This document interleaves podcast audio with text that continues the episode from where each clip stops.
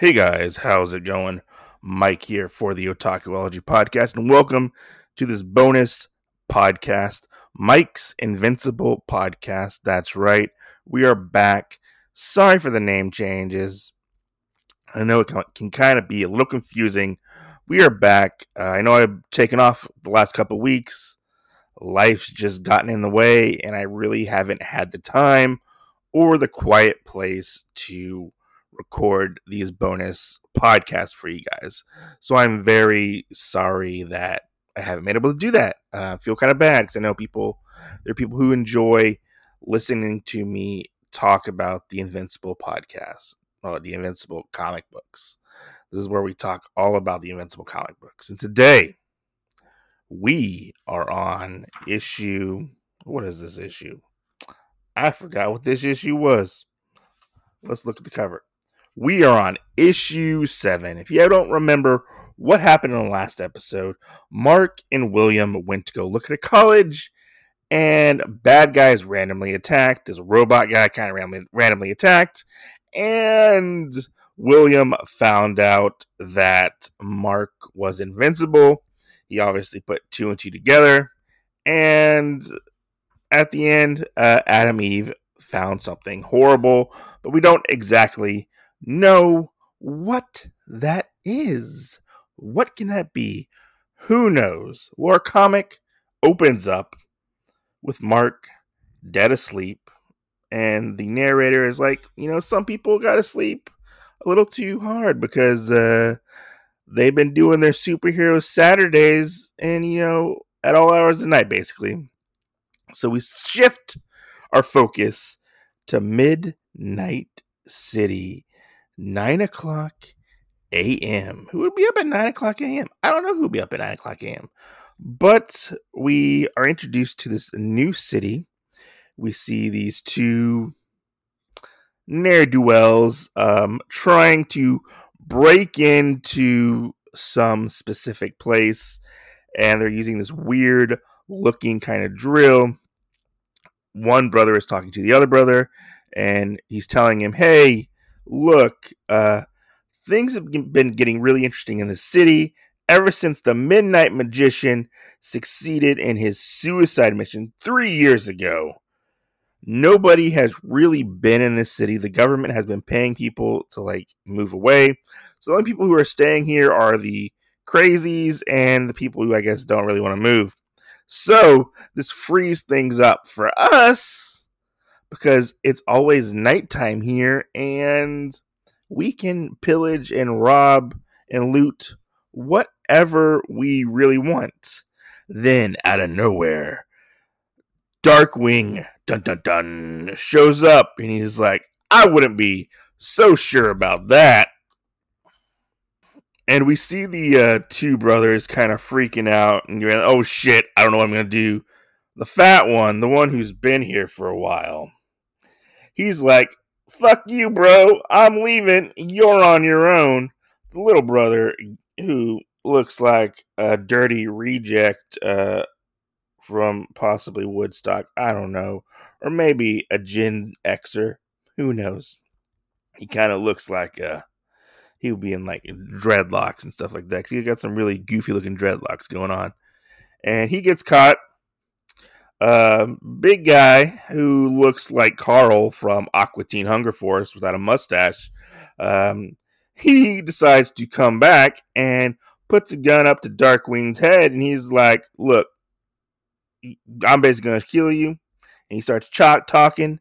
He's like, "You know, you can't do anything against me. I have my, I have a gun placed up against your temple.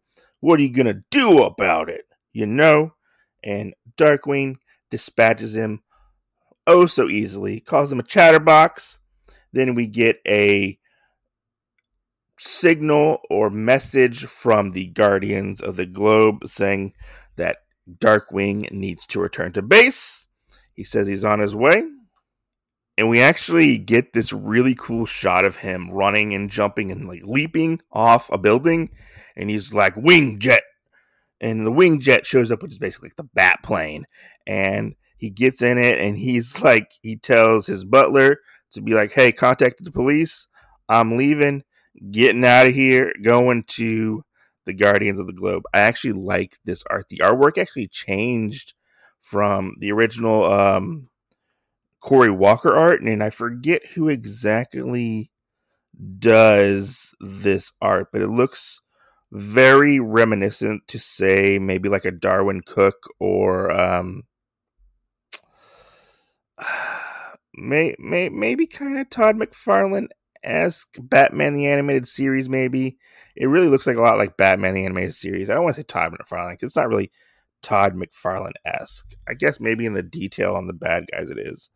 Um, but I really like this this this artwork shift that we get with this little story here. And then we move on to Moscow, where we see a woman being mugged for her purse. We see a whoosh, bad guys are beat up. Oh no, what happened? Then we see this electrical supervillain, and he's like, I'm gonna kill you! You know, whoosh, supervillain defeated. A kitty is stuck in a tree. Oh no, the kitty's gonna fall and get stuck in the tree. He's gonna fall. He's gonna fall. The little girl wants his, her kitty saved. wow. Magic Kitty.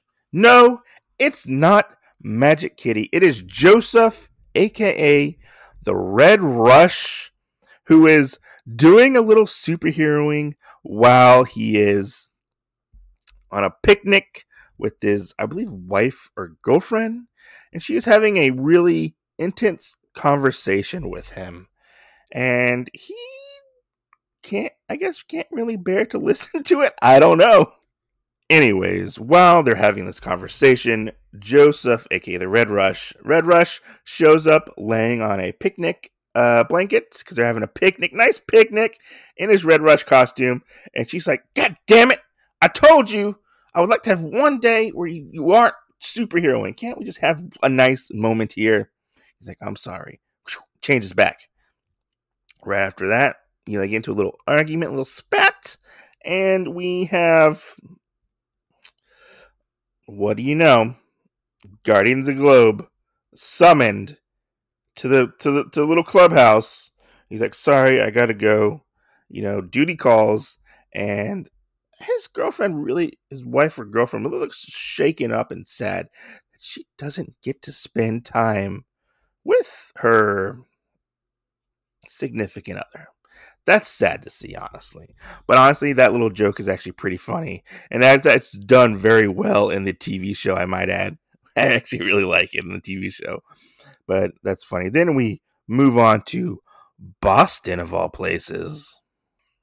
So we are in Boston, like I said before, uh, and we see a woman. Um, she had a very seems like a good night of passion with her girlfriend.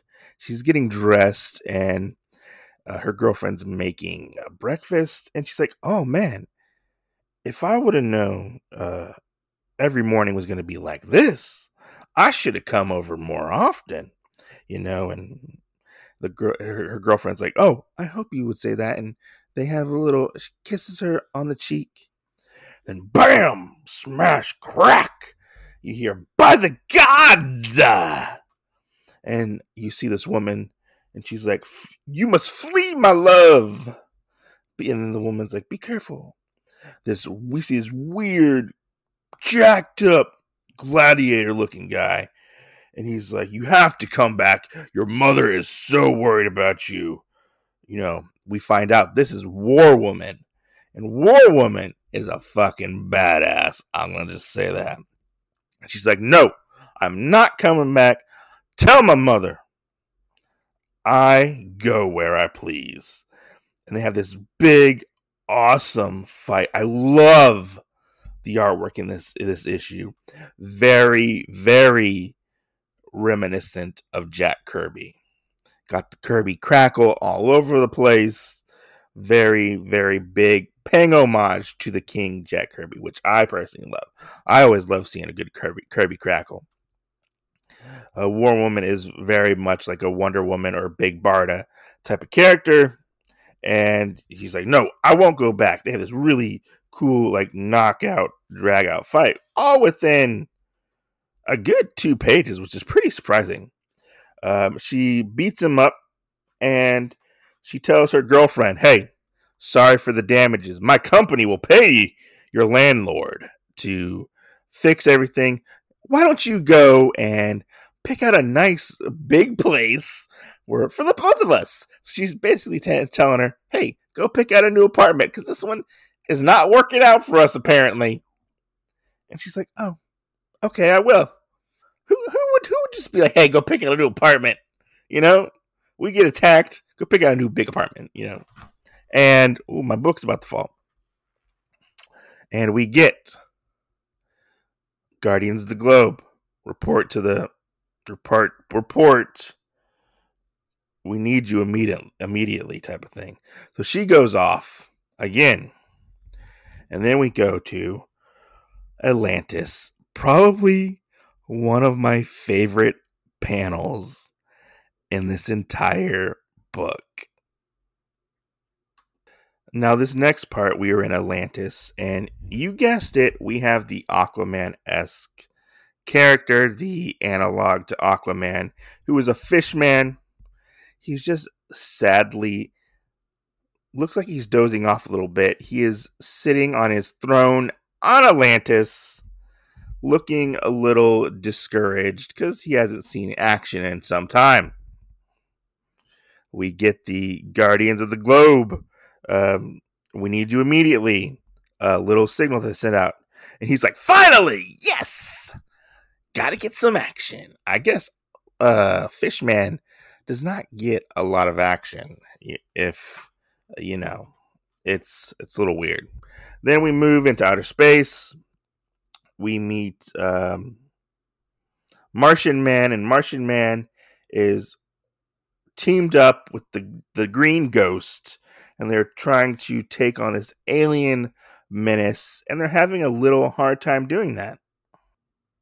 So Martian Man is a little hung up. He's tied up in these tentacles, and um, we see him telling the Green Ghost, and he's like, "Quick, you know, you can take care of this whole situation. You can um, basically phase through objects. And he's like, oh, yeah, I forgot.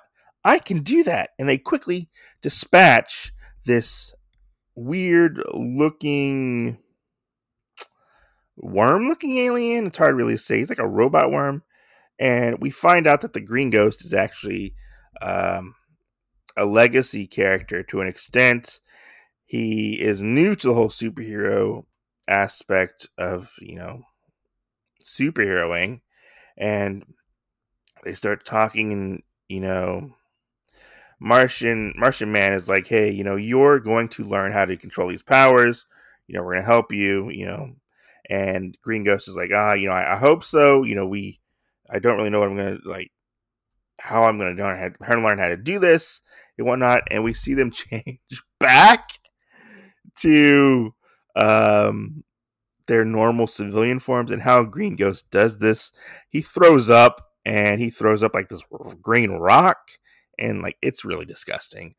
Um I don't envy anybody who has to become the Green Ghost. Um it just sounds really really bad having to swallow something and throw it back up every time you want to change and fight super villains and they too as well get the signal from the Guardians of the Globe, and the Green Ghost is like, "Hey, you think I you think I got time to watch this this this rock off?" And he's like, "I'm afraid not." Martian Man's like, "I'm afraid not." And you see this weird like look on Green Ghost's face, and he's like, "God damn it, I fucking hate this." like you can tell that he hates being the Green Ghost so after we leave the Green Ghost and the, um, I want to call him Martian Manhunter all the time, but it's Martian Man. We are high above Denver, and we see the Immortal or Immortal Man. I think it's Immortal Man. I think it's just called the Immortal. Um, and he's like, I thought I got rid of all you silly supervillains. And we see the supervillain. He's very much much like if you took the Vulture from Spider Man and kind of mixed him with the Rocketeer, but he looked ridiculous, you would get this guy. And this guy's name is Biplane. And Biplane is on a death mission to destroy Denver, obviously. And um, the Immortal really isn't taking this guy seriously.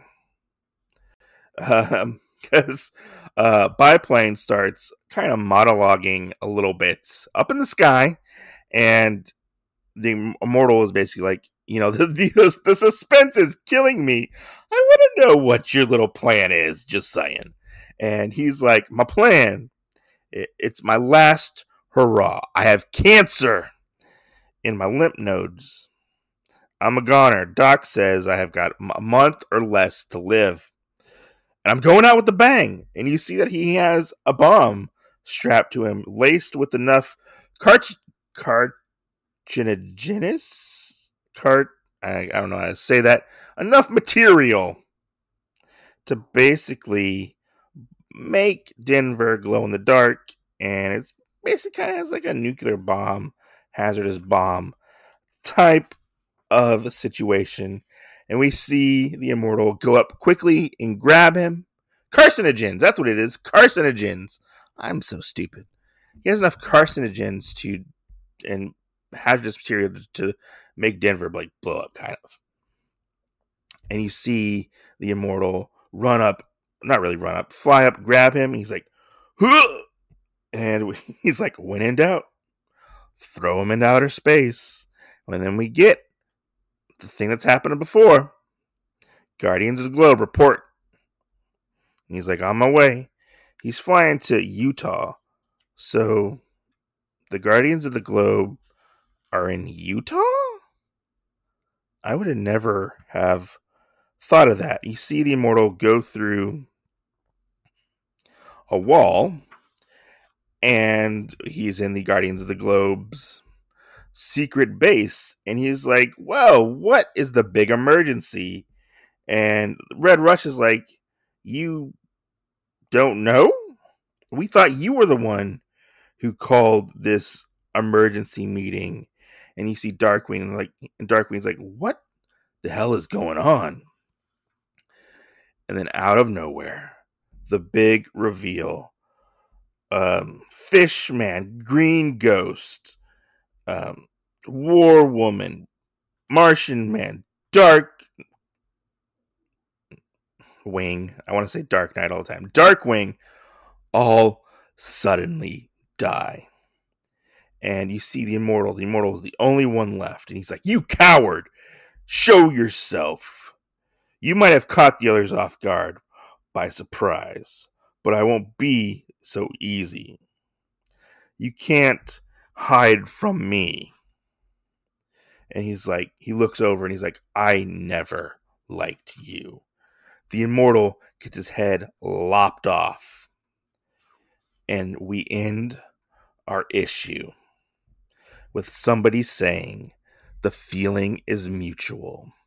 And we find that the killer of the Guardians of the Globe is no other than Invincible's father, Omni Man. That's right. Omni Man is a bad guy. So that is the end of issue seven.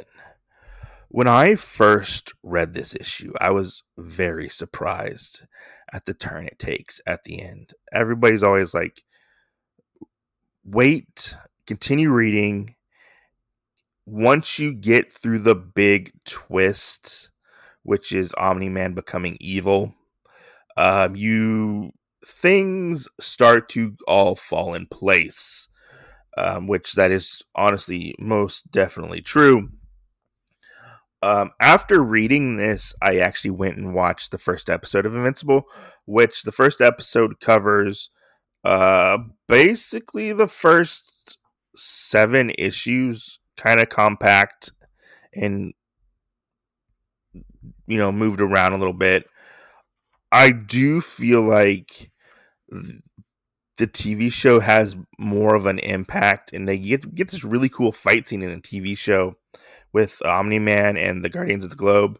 In this, they kind of just all die in horrific, gory ways. I mean, like Green Ghost gets head cut off, uh, Aquaman fish gets his head caved in, you know, War Woman gets her neck neck broken and stuff like that. I really like this issue. I really do wish we got to spend more time with the Guardians of the Globe because they are really cool characters, even though they are basically analogs to other characters that we already know, like Aquaman, Green Lantern, Martian Manhunter. I like the, these takes on these characters. Um, it's really cool to see an entire issue devoted to them and not eh, Mark. Mark is only in the first two pages of this book, and we get so much story with what little time we get with these characters, and it's fun to see, and it's sad in which it gives more of an impact on them dying, uh, because they're, they're not going to be showing up. Well, one of them, one of them is going to show up later, but uh, the other ones are officially dead. Uh, slight spoilers. Uh, one of them does show back up. Um, if you've seen the TV show, you know exactly what's going to happen.